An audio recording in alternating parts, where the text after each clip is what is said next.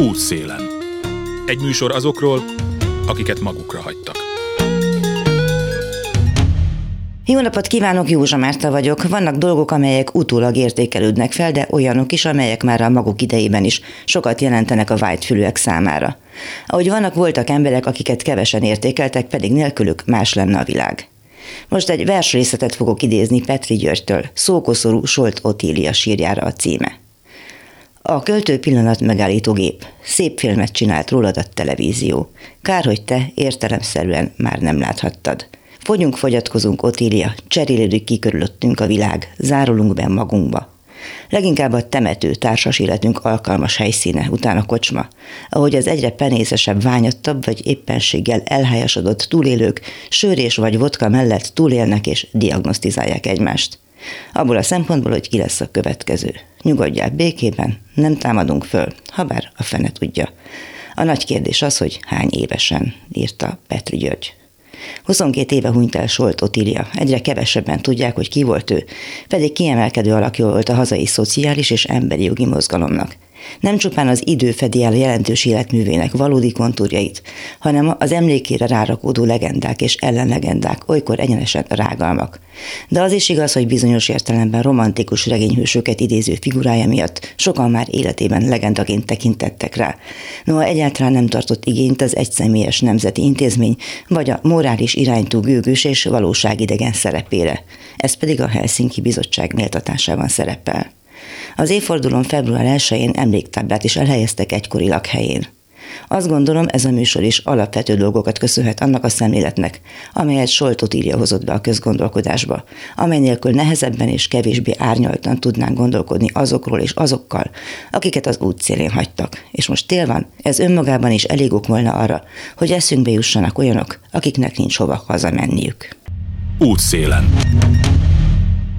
A fővárosi önkormányzat januárban plakátokat helyezett el a Budapesti Közlekedési Központ járművein és megállóiban azért, hogy minél többen tudják, mi a teendő, ha segítségre szoruló hajléktalan emberrel találkoznak. A téli krízis ellátásban ugyanis nagyon fontos szerepet játszanak a budapestiek.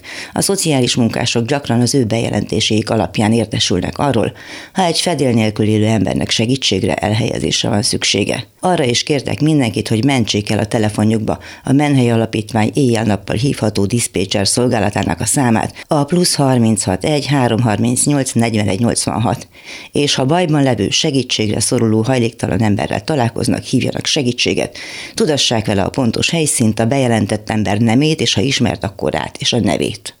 Aknai Zoltán, a Menhely Alapítvány igazgatója azt mondja, mindig számít, ha a nyilvánosság figyelmét felhívják a teendőkre, különösen így télvíz idején. Gondolom, hogy évről évre és hónapról hónapra változik az, hogy az hajléktalan ellátásban melyek a főbb kihívások. Most például, ugye az éjszakák nagyon hidegek, most például hogy állunk? Férőhelyek tekintetében én azt gondolom, hogy most jól állunk, illetve azt kell, hogy mondjam, hogy a, a kihasználtsága azoknak az élmenedékhelyeknek, akikkel ugye napi kapcsolatban állunk, az most 66% Budapesten és 75% országos szinten, tehát férőhely az van, abban nincsen hiány. Ez most valószínűleg annak köszönhető, hogy valamelyest csökkent a hajléktalan emberek száma. Ez a tapasztalatunk. Ez minek köszönhető? Hát ez nagyon jó kérdés, ugye ezt, ezt próbáljuk mi magunk is megfejteni ezt a dolgot.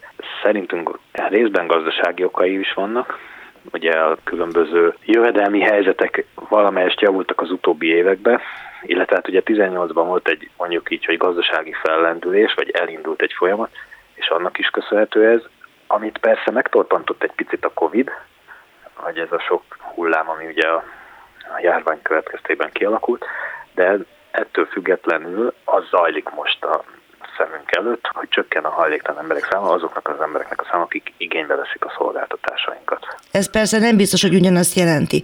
De még visszatérve egy kicsit a jövedelmekre, persze a jövedelmek valamelyes nőttek, viszont az albérletárak az egekben vannak. Az albérletárak igen, de lehet, hogy olyan szálláshelyekre tudnak menni az emberek, amelyek ahhoz a munkához kapcsolódnak, ahol el tudnak helyezkedni. És hogy ez lehet, hogy egy útja annak, hogy hát hogy valaki kikeveredjen, vagy ideiglenesen mindenképp kikeveredjen ebből a helyzetből, illetve még az is lehetséges, hogy ha nem szorítkozunk mindig erre a szóra, hogy hajléktalanság, vagy hajléktalan emberek, akkor én inkább kitágítanám ezt a kört arra, hogy szegény emberek, és a szegény emberek használják a hajléktalan ellátás szolgáltatásait. Ez bármelyikre igaz lehet, tehát akár a nappali melegedőkben nyújtott ételosztásokat, akár a, a tisztálkodási lehetőségeket, vagy azt, hogy ki tudják mosatni valahol a ruhájukat. Tehát ezeket a szolgáltatásokat nem csak hajléktalan emberek veszik igénybe, és az elképzelhető, hogy emiatt a pici jövedelem javulás miatt nem biztos, hogy szükségük van ezekre a szolgáltatásokra. És akkor ezért is lehet, hogy csökken a számunk. Elképzelhető, hogy van olyan jelenség, hogy nem mennek be a hajléktalanok a hajléktalan szállókra. Ugye ez ugye évek óta van azért, csak nagy a kérdés, hogy milyen arányban vannak azok, akik inkább kint maradnak valahol, meghozzák magukat valahol. Hát ez egy folyamatos küzdelem, hogy úgy mondjam, a szolgáltatást nyújtó szervezetek, a szociális munkások és azok emberek között, akik ugye nem szeretnék igénybe venni a különböző szolgáltatásokat. Ennek szerintem szintén nagyon sok oka van. Van, aki ugye nehezen tud alkalmazkodni azokhoz a körülményekhez, amelyeket egy-egy ilyen hajléktalan szálló nyújt. Emiatt nem tudja igénybe venni. Azt is mondhatjuk, hogy esetleg van, aki nem szeretné igénybe venni, és akkor ezért inkább kint marad de ilyenkor is mindig az az elsődleges célunk, hogy azokat az embereket, akik ilyen notórius utcán alvók, vagy ugye ezt nem, intézményt nem használnak, mondjuk így, akkor őket megpróbáljuk rábeszélni arra, hogy gondolják meg magukat, illetve hát segítjük őket abban, hogy ha esetleg mégsem veszik igénybe a szolgáltatásokat, akkor ne legyenek kitéve az időjárás viszontagságainak. Vannak a segélyhívó telefonszámok, mi is beszoktuk néha mondani a műsorban. Az például egy gyakori, vagy hogy mondjam, benne van az állampolgári öntudatunkban, vagy a mindennapjainkban, hogyha valakit látunk az utcán feküdni, akkor felhívjuk ezt a számot, illetve hogyha felhívjuk, akkor mi történik? Akkor be is mondom ezt a számot, ez a plusz 36 1 338 41 86-os telefonszám, ez a Budapesten és Best megyéből fogadja a segítségkérő hívásokat. Ugye itt elsősorban azokra a hívásokra számítunk, amikor valaki közvetlen segítségnyújtást igényel, ez ugye bármi lehet, hogyha egészségügyi segítségre van szüksége, tehát olyan állapotban van, amiről azt rögtön lehet látni, hogy, hogy valami súlyosabb problémája van, mondjuk vérzik a feje, vagy nem nagyon van magánál, nem tudja, hogy hol van, és ez mondjuk zavaros a beszéde, egyebek, akkor ilyen esetben mindig mentőt kell hívni, mert abban a szociális munkások nem tudnak érdemi segítséget nyújtani, vagy megbízható segítséget nyújtani. Vagy más tenni, mint hogy hívják a mentőt. Így van, ő vagy ők is fogják hívni a mentőt, de akkor ugye egy csomó idő eltelt addig, amíg ők is kijönnek, szóval hogy akkor érdemes a mentőt hívni, de egy bármilyen más esetben, amikor akár tudunk a segítséget igénylőnek, vagy tudunk a segítséget igénylővel kommunikálni, és, és valamilyen segítséget szeretnek kérni, akkor, akkor ha ezt a számot hívjuk, akkor az illetékes utcai szolgáltat fogjuk tudni kiküldeni, vagy hogyha olyan időszakban jön a hívás, amikor ezek a szolgáltatók ugye nem dolgoznak, mert viszonylag korlátolt a működési idejük, akkor pedig a krízisautó fog tudni kimenni a helyszíne, és akkor az, ott az ügyfélel való beszélgetés során fogjuk tudni megmondani, hogy milyen segítséget tudunk nyújtani, és akkor adott esetben szállásra tudjuk kísérni, vagy meg tudjuk neki mondani, hogy melyik szállást tudja igénybe venni, milyen feltételekkel, és akkor ezen az úton tudunk elindulni, vagy ebben tudunk nekik segíteni. De benne van a gyakorlatunkban az, tehát, hogyha például valaki elsétál a keleti pályaudvaron, és lát valakit a földön feküdni a betonon, akkor milyen esélye van annak az embernek, hogy felhívja valaki az alapítványt, illetve a segélykérő számot, és mi történik? Tehát elképzelhető, hogy az illető nem is akarja, hogy segítsenek rajta. Igen, hát ez sajnos előfordul, hogy nem tudunk rajta segíteni, ugye mi csak azzal tudunk együttműködni, aki maga is együttműködésre hajlandó, akivel nem tudunk dűlőre jutni, vagy nem tudjuk rábeszélni arra, hogy szerencsésebb lenne, hogyha esetleg egy fedett helyen tölteni ezt a hideg időszakot, és nem az utcakövén, akkor hát sajnos az, ami sem tudunk itt kezdeni, hogy egy kényszerítő intézkedéseket nem tudunk alkalmazni, és hát nem is szeretnénk. Ilyenkor mindig ugye ezek a, a személyes kapcsolatokon múlik minden, vagy azoknak a szociális munkásoknak a személyiségén, akik megpróbálják az emberkét rábeszélni arra, hogy válasszon egy másik lehetőséget, mert hogy ez az ő érdeke is. Ezek szoktak problémába ütközni. De ez tud történni, hogy a, ugye, hogyha visszatérünk a kérdésre, hogy a segélykérő hívószám másik oldalán, amikor felveszi a diszpécser szolgált munkatársa, akkor ő hát részben tudja informálni ugye a segítségkérőt arról, hogy mi a helyzet. Egy, sok esetben, hogyha esetleg nevet is tud mondani a, a segítségkérő, akkor akár már azt is tudjuk, hogy mennyire ismerjük az ügyfelet. Tehát azért vannak olyan visszatérő problémás ember címkék, akikkel gyakorlatilag heti napi kapcsolatban állunk, akár az utcai szolgált, akár a krízisautó, és akkor erről a diszpécser jó eséllyel információval rendelkezik, és akkor ehhez képest tudunk valamit tenni. És természetesen kiküldjük ugye azt az illetékes utcai szociális munkást, aki éppen szolgálatban van, vagy a krízisautót, és akkor hát onnantól kezdve tud elindulni egy folyamat, ami hát vagy abban végződik, hogy ugye sikerül neki segítséget nyújtanunk, és akár szállást is nyújtani számára, vagy sokszor vissza kell térjünk majd hozzá az elkövetkezendő időbe. Na de az állampolgárok részét mondja már meg nekem, hogy ténylegesen szoktak az emberek jelentkezni, hogy hoppá, baj van?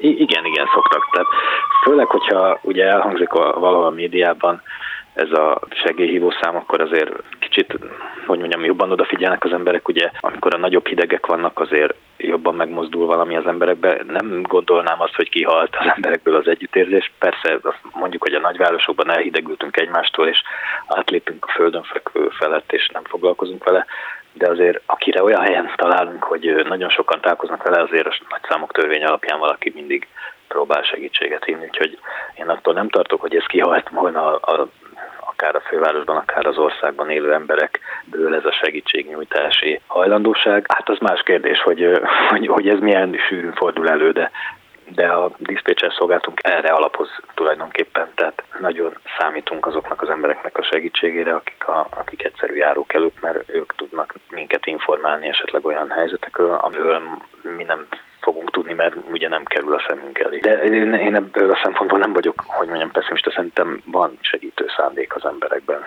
És ez többször is kiderült már, voltak különböző felméréseink, kutatásaink, és ott és az emberek nagy többsége azt gondolja, hogy hogy ez a segítségnyújtás, akár amit mi tudunk nyújtani, ez az fontos és szükséges is, és ebben ők is megpróbálnak segíteni. Igen, ilyen helyzetekben nekem olyan gyakran eszembe jut hangkis elemérnek a Hiányzó hűs csapdája című kísérlete, és ha tényleg az van, hogy rengeteg ember jár a nyugati pályaudvaron mondjuk, és mindenkinek eszébe jutott, hogy majd a következő az majd hívja a diszpécser szolgáltat, úgyhogy ez egy ilyen nehéz kognitív tér történet mindenki számára, aki segítséget akar nyújtani. Na de azt akartam kérdezni, hogy decemberben nagyon sok segít osztó emberre, meg ételosztás, stb., hogy ez így karácsony környékén szokott ilyenekkel beszélgettem, és mindenki azt mondta, hogy hát viszont jön a borzalmas január és a borzalmas február, mert hogy ilyenkor az szokott történni, hogy mindenki úgy érzi, hogy karácsonyra kiadakozta és kisegítette kvázi magát, és viszont jönnek a hidegek, az emberek betegebbek, és így tovább, és így tovább. Tehát, hogy ebből a szempontból, ahol önül, vagy ebből a székből látja ezt a történetet, valóban így van-e? Persze van egy ilyen pulzálása ennek a segítségnyújtási kednek is valóban a karácsony előtti időszak az, vagy akár a karácsony környéki, amikor nagyon sokan próbálnak hirtelen segíteni, és akkor így mondjuk, ez lehet, hogy egy csúnya szó, de hogy kiélik akkor ezt a késztetésüket. Ezzel egyébként szerintem nincsen baj, ezt mindenki tudja, és szerintem azoknak az embereknek, akik ebből részesülnek, vagy akiken ez segít valamelyest, nekik ez nagyon fontos. És ők ezt akkor szerintem hálás szívvel is fogadják. Az, hogy utána januárban és februárban ez, ez, ez a segítségnyújtási kezd, ez már nem olyan magas, vagy mondjuk így, hogy így kicsit ellaposodik. Az, Elfáradt. Az, az, igen, ezzel mindenki együtt tud élni. Igazából ugye a mi szolgáltatásaink, vagy akár a, a szegény ellátás, a hajléktalan ellátás szolgáltatása, azok folyamatosan működnek, tehát igazából ezek mindig valamilyen pluszt jelentenek számukra, és hogyha nem kapják meg, mert adott esetben ugye január-februárban már nem kapunk én olyan nagyon sok ilyen különböző felajánlást, akkor hát akkor az az, az alapellátás működik, ami amúgy is szokott lenni. Tehát ezt ugye minden szolgáltató biztosítja az ügyfelei számára, és amikor jönnek a felajánlások, az csak gazdagítja ezt a szolgáltatási palettet. Nem okoz rettentő nagy űrt a számukra, hogy úgy mondjam, mert a, azokat a segítségeket meg tudjuk adni, amelyeket úgy alapvetően szoktunk. Hát amire vannak. Igen, amire, amire szerződtek. Igen, igen, igen. Milyen most az élet a Covid idején, milyen intézkedések vannak? Betegek az emberek gyakran találkoznak betegséggel? Hát ez érdekes, most ez a, nem is tudom már, ez hanyadik hullámnak mondjuk, ami most van. Vannak megbetegedések, de ezeket azok, azok a hajléktalanátó szervezetek, akik akiknél ugye felelhetőek, vagy ahol beköszönt ez a dolog, ott viszonylag jól tudjuk lokalizálni, vagy hogy mondjam, tehát amikor, amikor egy-egy szállóra betér egy, egy olyan ember, aki Covid fertőzött, akkor viszonylag gyorsan és jól tudják őket, hát nem mondom, hogy szeparálni, de hogy elkülöníteni, és akkor így nem terjed tovább. Tehát, és akkor ez egyébként érinti mind a dolgozó szociális munkásokat, illetve a bent lakó embereket. Tehát egy-egy eset előfordul tulajdonképpen mindenhol, de nem lesz belőle ilyen katasztrofális válság, szóval valahogy a járványnak ez a működése, meg az, ezzel a járványjal való együttélés, ez már kialakította azokat a gyakorlatokat, hogyha betör valamelyik intézménybe, akkor ott viszonylag gyorsan és jól el tudják különíteni az embereket, és emiatt nem tud tovább terjedni, vagy nem terjed tovább a, a vírus. De az is segít ebben, ugye, hogy ahogy az elején beszéltünk róla, hogy egy kicsit kevesebben vannak az emberek, tehát nincs akkora zsúfoltság, mint egyébként, mit tudom én, öt évvel ezelőtt volt télen a szállókon. Most valamivel ezt könnyedébben meg tudják oldani a szállásnyújtó intézmények, hiszen nem lakik olyan sok ember bent egy időben. Jártomban, keltemben, hogyha szó van hajléktalanokról, akkor mindenki mondja, hogy ja, és még szegények oltva sincsenek, de mondtam, hogy szerintem igen. Ugye be vannak azért oltva több zömmel, vagy jellemzően? Igen, sokan be vannak oltva közülük, szerintem az arányok azok körülbelül ugyanazok lehetnek, mint a, hogy is mondjam, az átlag polgárság körébe, tehát ilyen 60-70 százalékban be vannak oltva. E, esetleg egy-egy intézményben, ahol ugye tartósan bent laknak hajléktalan emberek, ott ennél akár jobb arányt is találhatunk vannak olyan szállók szerintem, ahol a 80-90%-a is az embereknek be van oltva, sőt lehet, hogy van, ahol mindenki. De ugye, mivel ez egy, nem egy mondjuk az éjjel menedékhelyek nem fix ö, lakókkal dolgoznak, vagy hogy mondjam, tehát ugye ott az a, az éjjel menedékhelyeknek az a lényeg, hogy egy éjszakára nyújtanak szállást, ahol változik ugye az ügyfélkör, ott is azért viszonylag magasan szólt a beoltottak száma. Most az, hogy egy kettő vagy három oltással ez ugye azért emberenként változik, de azért jelentős számok be van oltva. Igen, ettől nem kell tartani, hogy úgy mondjam. Többször is mondta, hogy nincsenek igazából a férőhelyekkel mennyiségi gondok, de feltételezem, hogy azért azt jelenti, hogy az egész ellehetően rendszer korszerűsítésén érdemes volna elgondolkodni, főleg, hogyha most nem, ezt a, nem ez a fő gond, hogy nem tudjuk hova elhelyezni őket. Szóval hogy látja, hogy mi hiányzik a magyar hajléktalan ellátásból, akár szemléletben, akár a tekintetben, hogy visszasegíteni őket a, hát a lakás szegénységből, vagy a lakás nélküliségből, a lakhatásból? Na, nagyon hosszú és bonyolult folyamat szerintem, amikor, amíg át tud alakulni egy ilyen rendszer, az, hogy a sok szállónak mondjuk így, hogy a tárgyi feltételei, vagy a, ez az épített környezete, az mondjuk nem túl modern, mondjuk így, az, az lehet, hogy vagy valószínűleg rányomja egyébként a bélyegét arra, hogy mennyire tudjuk befogadni a hajléktalan vagy hogy mennyire van akár kedvük bejönni ugye ezekre a helyekre, erről eddig nem beszéltünk, de valóban van szükség arra, hogy felújítsák a különböző szállásnyújtó intézményeket, vagy átalakítsák, mert ugye most már azért ez a szemléletváltás is valamelyest elindult, hogy hangsúlyosan egyéni problémákra ugye egyéni megoldásokat kell adnunk, és hogy ebbe az irányba fejlődik azért ez a szakma is, illetve az ellátórendszer is próbálja ezt figyelembe venni. Ugye az, amikor jó 30 évvel ezelőtt ez a probléma begyűrűzött hozzánk, vagy észrevettük. Szembes, igen, szembesültünk vele mondjuk így, akkor a hangsúly tényleg azon volt, hogy nagy tömegeknek kellett hirtelen szállásokat biztosítani különböző módokon, és hogy ezt úgy tudta ez a rendszer megteremteni, hogy zsúfolt szállokat hozott létre, mert az épületállományok, a lehetőségek azok ezt tették lehetővé. Ezt egyébként ugye a, a, akár ilyen Európa Uniós fejlesztésekből a vidéki városokban azért viszonylag jól tudták fejleszteni az elmúlt időszakban. Ugye itt a közép-magyarországi régió ez azért maradt ki ezekből, mert ugye ez egy fejlett régiónak számít, tehát ott, itt ugye egy fejlett régióban a legszegényebbek ellátásával nem foglalkozik a rendszer, vagy hogy mondjam. Nem lehet rá lehívni uniós pénzeket végső soron. Hát, hogy nem le, igen, hát erre, ugye az, amikor fel kell zárkóztatni a, mondjuk így a lemaradó légiókat vagy egyebeket, akkor oda, oda tud forrás jutni ilyen dolgokra, de azokon a központi területeken, mint a közép-magyarországi régió, ahol elvileg ugye magas a fejlettsége, az egy első GDP, meg stb. stb. Az, ott ugye nincs ilyen lehetőség, ott ilyen forrás nem jut, ezért valóban kicsit elmaradnak a tárgyi feltételekben ezek az intézmények. Természetesen a fenntartók próbálnak, hogy mondjam így a fejleszteni minden esetben, csak hát az nem biztos, hogy olyan tempóban zajlik, mint ahogy szükség lenne rá. Meg hát végül arról is ejtsünk egy pár szót, hogy voltak éppen ebben a szférában dolgozó emberek, ők hagyományosan és közismerten a legkevésbé megfizetett emberek közé tartoznak, ez állandó probléma is szokott lenni. Vannak munkatársaik elég mennyiségben? Vannak-e még olyan emberek, akik azért mennek el valahol dolgozni, mert szívügyüknek tartják? Hát ez nagyon jó kérdés, igen. Szerintem van valamennyi utánpótlás, ez igaz.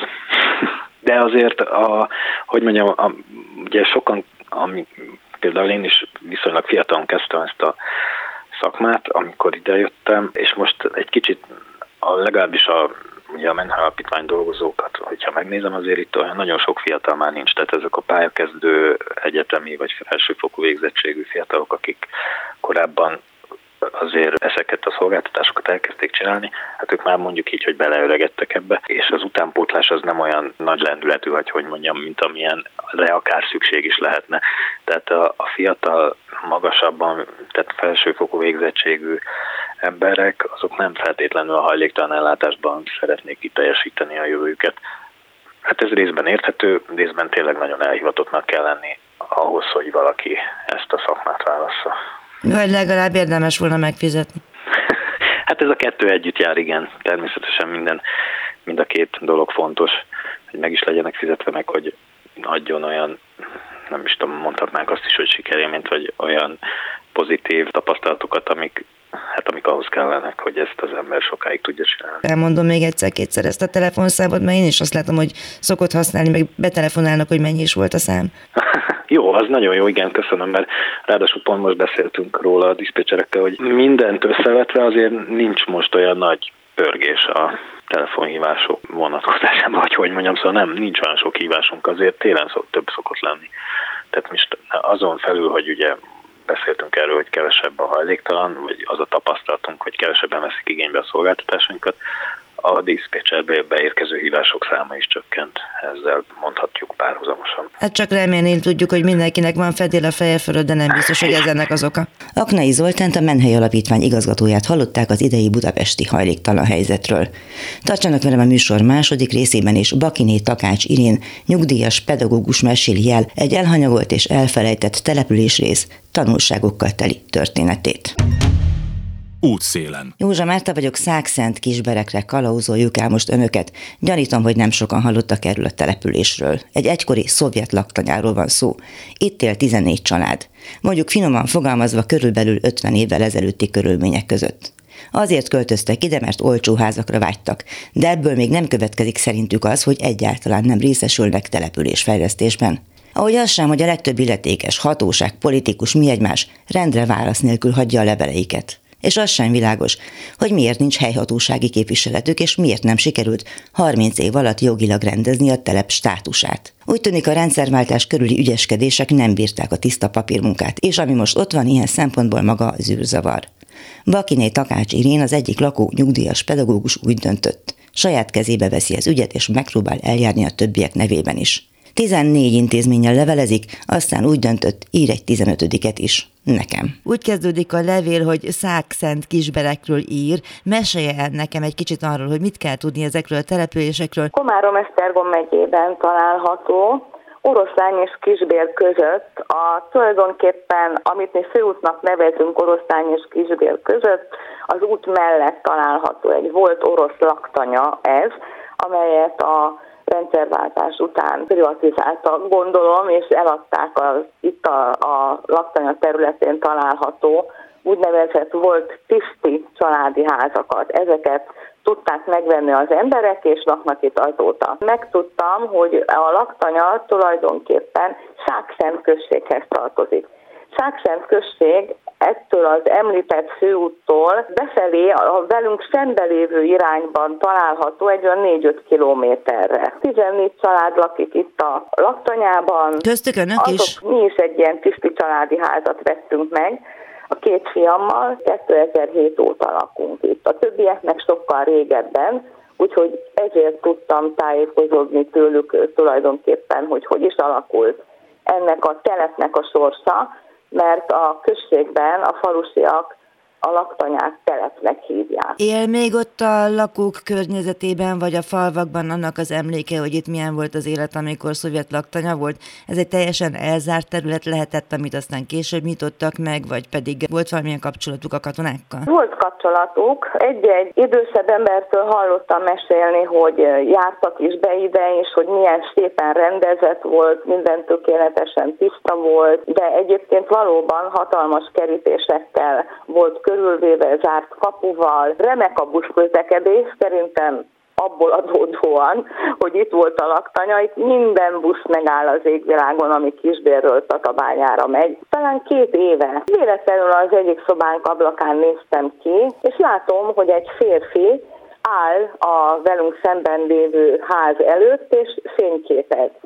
És hát idegen volt, és hát itt azért figyelünk erre, hogy a 14 család az nem olyan sok, tehát mindig tudjuk, hogyha idegenek járnak a laktanya területén, és megkérdeztem tőle, hogy segíthetek esetleg valamivel, tetszik valakit keresni, és akkor mondja, egészen jól érthető magyarsággal, mondja, hogy hát ő ebben a házban lakott, amikor itt volt, mint orosz katona. Meglehetősen csalódottak lehetnek, mert már nem olyan szép és nem olyan rendezett a laktanya, mint az ő idejükben volt. Most túl az egykori megszállók nosztalgiáján gyakorlatilag ön képviseli ezt a 14 családot, aki ott lakik egy csomó ügyben, és azt mondja, hogy ez egy rendezett hely volt. Most viszont úgy tűnik, hogy az infrastruktúra tekintetében hát legalábbis nagyon sok minden van, amin változtatni kellene. Mesélj el, hogy mi most ott a helyzet. 2007-ben megvettük ezt a házat, és rendbe tettük. Akkor is már a falu újságját megkaptuk.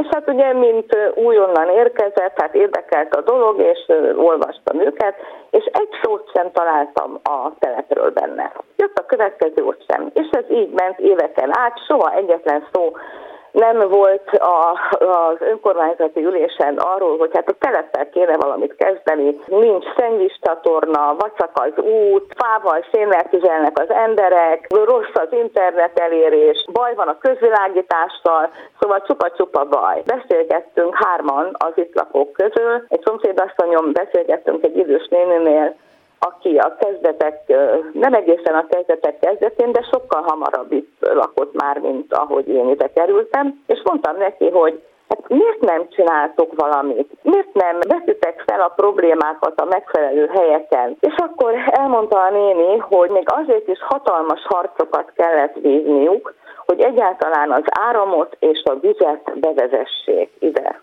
Mert az nem volt annak idején, vagy azt leszerelték, nem, amikor elmentek a katonák, akkor ők hogy éltek? Valószínű tönkre mehetett, valószínű szétbarmolhatták már, bocsánat, hogy így mondom, mert amikor mi is újítottuk fel a házunkat, a legnagyobb meglepetésemre a szennyvíz csatorna helyét találtuk meg, de teljesen összetörve, eltömedékelve, tehát teljesen használhatatlan, úgyhogy nekünk is tartályt kellett lehelyezni, hogy a, a szennyvizet abba gyűjt. Utána aztán beszélgettem a többiekkel is, és mindegyik azt mondta, iszonyatos pessimista hangulatban, hogy itt a telepen soha senki nem csinál semmit, és itt nem is fognak csinálni semmit, mert a telepen soha senki nem törődik.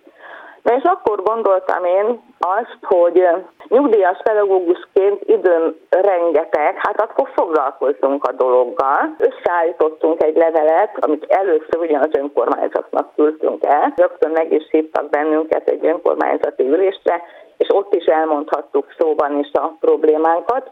Csak hát a reagálás az nem mondom, hogy túlságosan jól esett nekünk, ugyanis azt kaptuk meg, hogy nagyon jól tudtuk, hogy ha ide költözünk, akkor az van, ami van, és különben is azért költöztünk ide, mert itt olcsóbban vehetünk meg a házakat, mint a faluban. Én mondtam ott is a képviselőknek, hogy viszont azt szerintem senki nem gondolta, aki úgy döntött, hogy a telepen vásárol magának lakhatást, hogy a fejlesztés teljesen elkerüli a telepet. Végül is aztán kaptunk egy végzést erről az önkormányzati ülésről, és időt kért a polgármester, visszatérünk a témára, amikor több információt gyűjt. Márciusig vártunk, 2020 márciusig, mivel addig sem jött semmi, ezért kértünk időpontot a polgármestertől, ketten elmentünk hozzá. Hát mondta is, hogy hát igen, nem igen tud mit csinálni, mert semmiféle önerő nincs, tehát olyan az önkormányzat költségvetése, hogy nem tud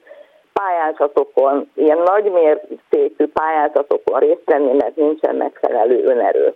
A telepen élők mondta, valamennyi önerőt esetleg össze tudnának szedni, vagy erről nem is, nem is került sor, hogy ezt meg... Itt kispénzű emberek élnek. Tehát itt nem, nem tudunk olyat megcsinálni, hogy na akkor mindenki vegye elő az 5 vagy 10 millió forintját a menedzserből, és akkor ajánljuk fel az önkormányzatnak itt az önerő, aztán ugorjunk neki a dolgoknak, hozza a vállalkozókat, és akkor csináljunk. Itt kis nyugdíjasok élnek, leginkább idős emberek élnek, kisgyerekes családok élnek, tehát itt nincs. Legfeljebb a kétkezű munkájukat tudnák beletenni. Mondtuk a, a polgármesternek, hogy semmiképpen nem szeretnénk a polgármester úr háta mögött tenni a továbbiakat, de ha így látja az önkormányzat, hogy nem tud nekünk segíteni, akkor mi megyünk tovább, és megnézzük, hogy mit lehet csinálni.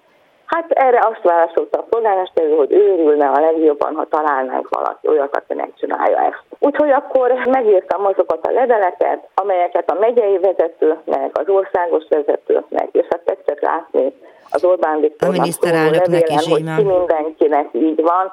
Írtam, 15 levél ment ki, abból négyen egyáltalán nem válaszoltak, tehát tudomást nem vettek arról, hogy megérkezett a levél. A Telekom volt az, amely szintén írásban nem válaszolt, de ő szerintem úgy gondolta, hogy telefonon le fog engem rázni. Elmondta, hogy Hát a Telekom üzleti tervében nincs benne, hogy erre felé fejlesztem. Amikor ide költöztem, itt volt vezetékes telefon is. Még az oszlopok mindig megvannak, és egyszerűen nem tudom ki volt akkor már a Telekom kezében voltak ezek a dolgok, a vezetékeket szépen elvitték, Lebontották az egészet, és megszűnt a vezetékes telefonos elérhetőség itt a kisberekben. Tehát akkor egyszerűen kommunikáció nélkül maradtak, hiszen gondolom, hogy van, akkor még nem van, volt mindenkinek akinek, mobilja. Így van, akinek volt mobilja, volt, akinek nem, hát az vett magának, gondolom. Tehát megszüntették. Ahelyett, hogy kicserélték volna normális, nem tudom milyen technikai kábeleket kell felszerelni a, ahhoz, hogy az internet is jöjjön, de nem ezt csinálták. Megcsinálták a szomszéd faluban Császáron, jól működik Szákszenden is, a telep ebből is kimaradt. Mondja, a telepnek egyébként van saját képviselője a Szákszendi önkormányzatban? Nincsen tehát... egyébként, ez sincs. Ezt mondtam a polgármesternek, hogy polgármester úr, elsőnek mondom, jelentkeznék a választói bizottságba. Nem ártana, hogyha lenne egy képviselője a telepnek a, az önkormányzatban. Meg egyáltalán ott, ott helyben, hogy, hogy azért ismerjenek már bennünket.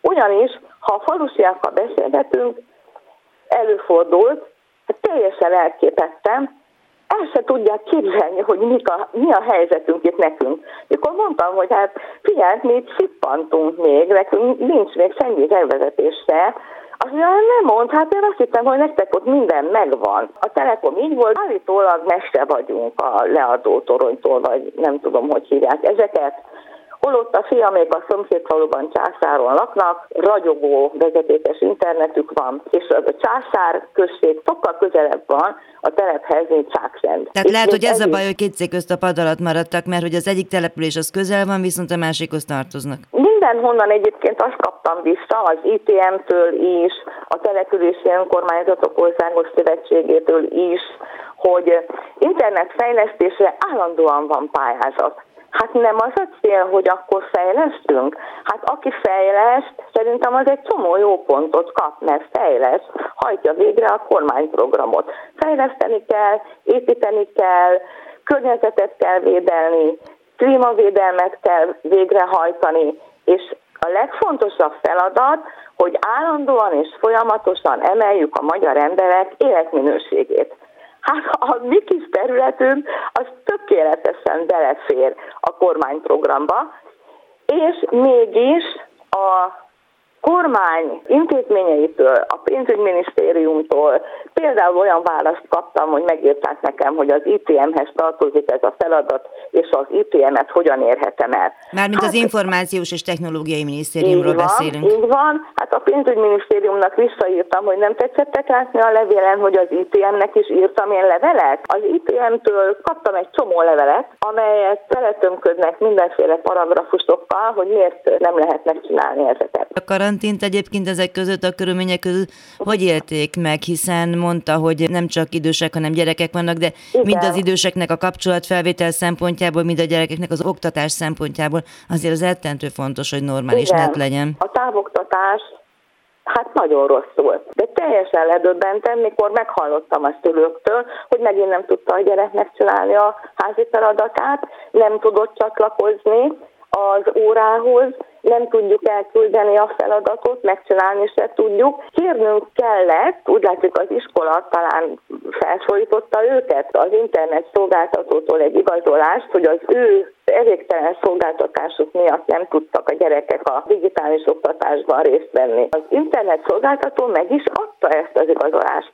Hát számomra bizony ez azt jelenti, hogy beismerték, hogy elégtelen a szolgáltatásuk. Rettegnek attól a gyerekek, hogy esetleg digitális oktatás fog következni, mert megint nem fognak tudni rendesen fölkészülni, meg tanulni, meg bekapcsolódni az iskola munkájába. Mondja bármi hát egyébben, tehát a fűtés, a csatornázás, a környezetvédő uh-huh. beruházások, hogy bármiben uh-huh. van-e most valamilyen előrelépés, gondolnak-e arra, hogy vagy látszik-e valamilyen remény, hogyha ez vagy az megvalósulni, akkor tudnának valamit uh-huh. lépni bármerre? Az országgyűlési képviselőnknek is írtam, és ő egyáltalán nem válaszolt nekem semmit se. Tavaly júliusban összehívott egy úgynevezett fórumot, hogy na akkor üljön össze a kisberek lakossága, egyébként kint álltunk a tűzőnapon az utcán, és beszéljük meg, hogy mit lehet csinálni. És akkor mondta, hogy Hát én inkább minden levélről tudok, mondom, tisztában vagyok vele, képviselő asszony, mert a polgármester úr ezt elmondta nekem, hogy tetszik tudni róla. Végül is ezen a megbeszélésen tulajdonképpen ötletelések voltak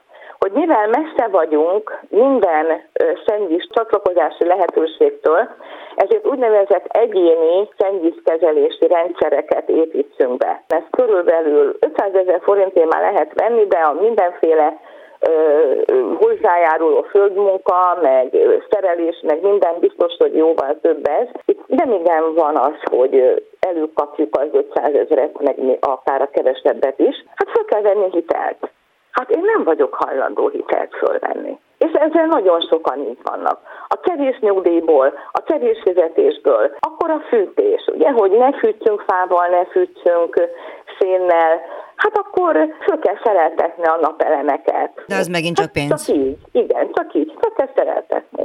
Ugye hosszak az utak, hát meg kell csinálni. Hát mennyi lehet? Hát kb. 30 millió. A polgármester erre rögtön mondta, hogy hát abban biztos nem fog az önkormányzati testület bele menni, mert mi az, hogy 30 milliót adunk 14 családnak, amikor a faluban sokkal többen laknak. A 14 Jelzem, család egyébként hány embert jelent nagyságrendben? Hát ez a 14 család, ez, ez körülbelül egy olyan 40-50 ember.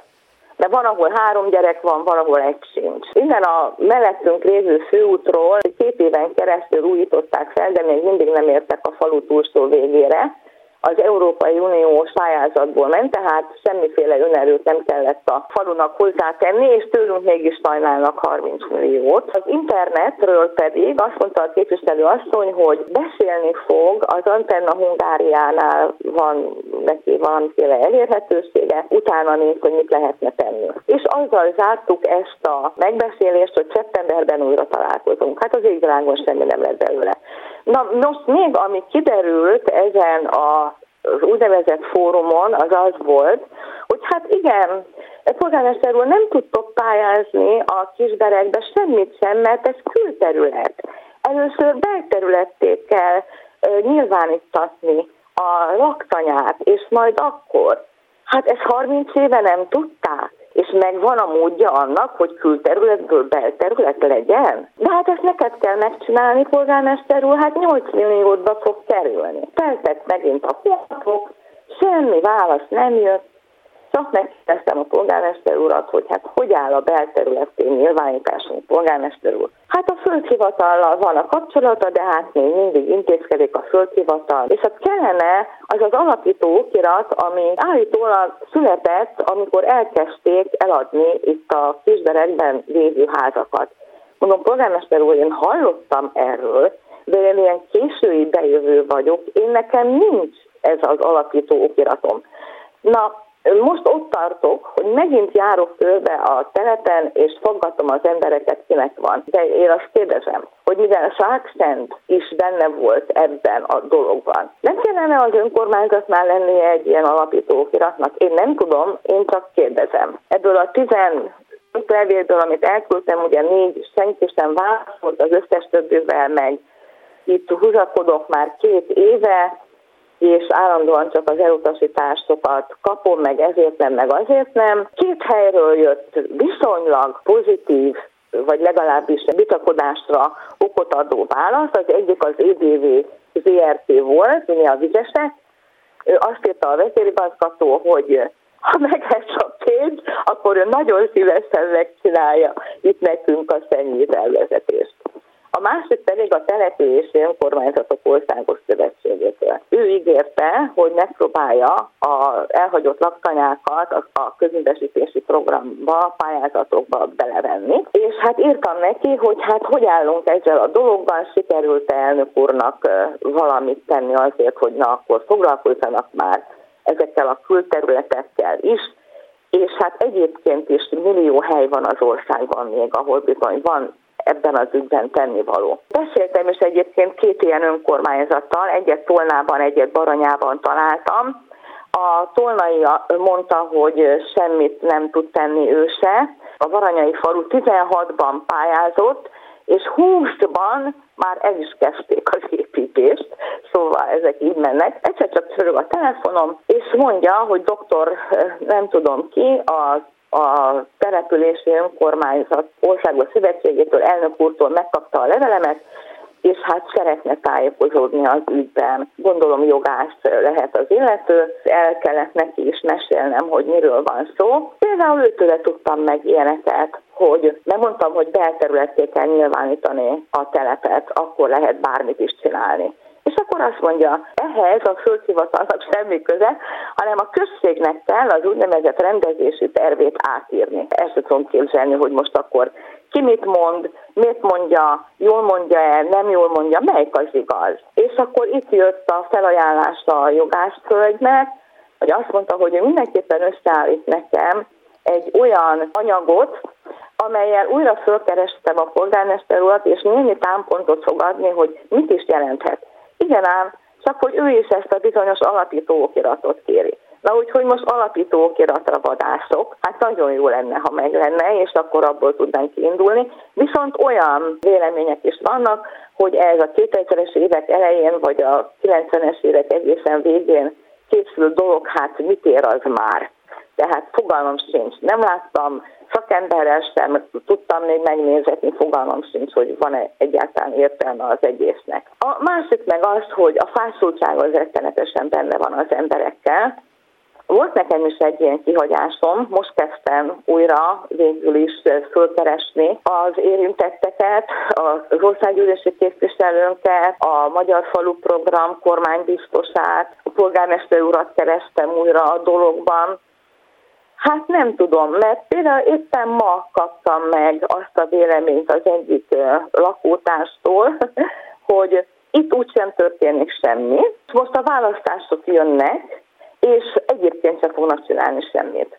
Hát egyelőre még bennem él a bizakodás, hogy végül is azért, mert választások jönnek, talán pont azért kéne, hogy valamit csináljanak. A másik meg azért, mert a választások jönnek, hát nem áll meg az élet, azért a dolgokat csinálni kell. És mutassák meg, hogy nem csak szólamok azok, hogy környezetvédelem, hogy klímavédelem, hogy életminőségjavítás, meg beruházások, meg fejlesztések, meg, meg munkahelyteremtés. Hát itt vagyunk. Hányan vagyunk az országban így? Rengetegen. rengetegen. Arról nem is beszélve, hogy a rendszerváltás óta eltelt 30 év alatt el, és kellett volna felejteni, hogy ilyen gondokkal küzdenek még települések vagy településrészek. A műsor első részében Aknai Zoltánt, a Menhely Alapítvány igazgatóját hallották az idei budapesti hajléktalan helyzetről.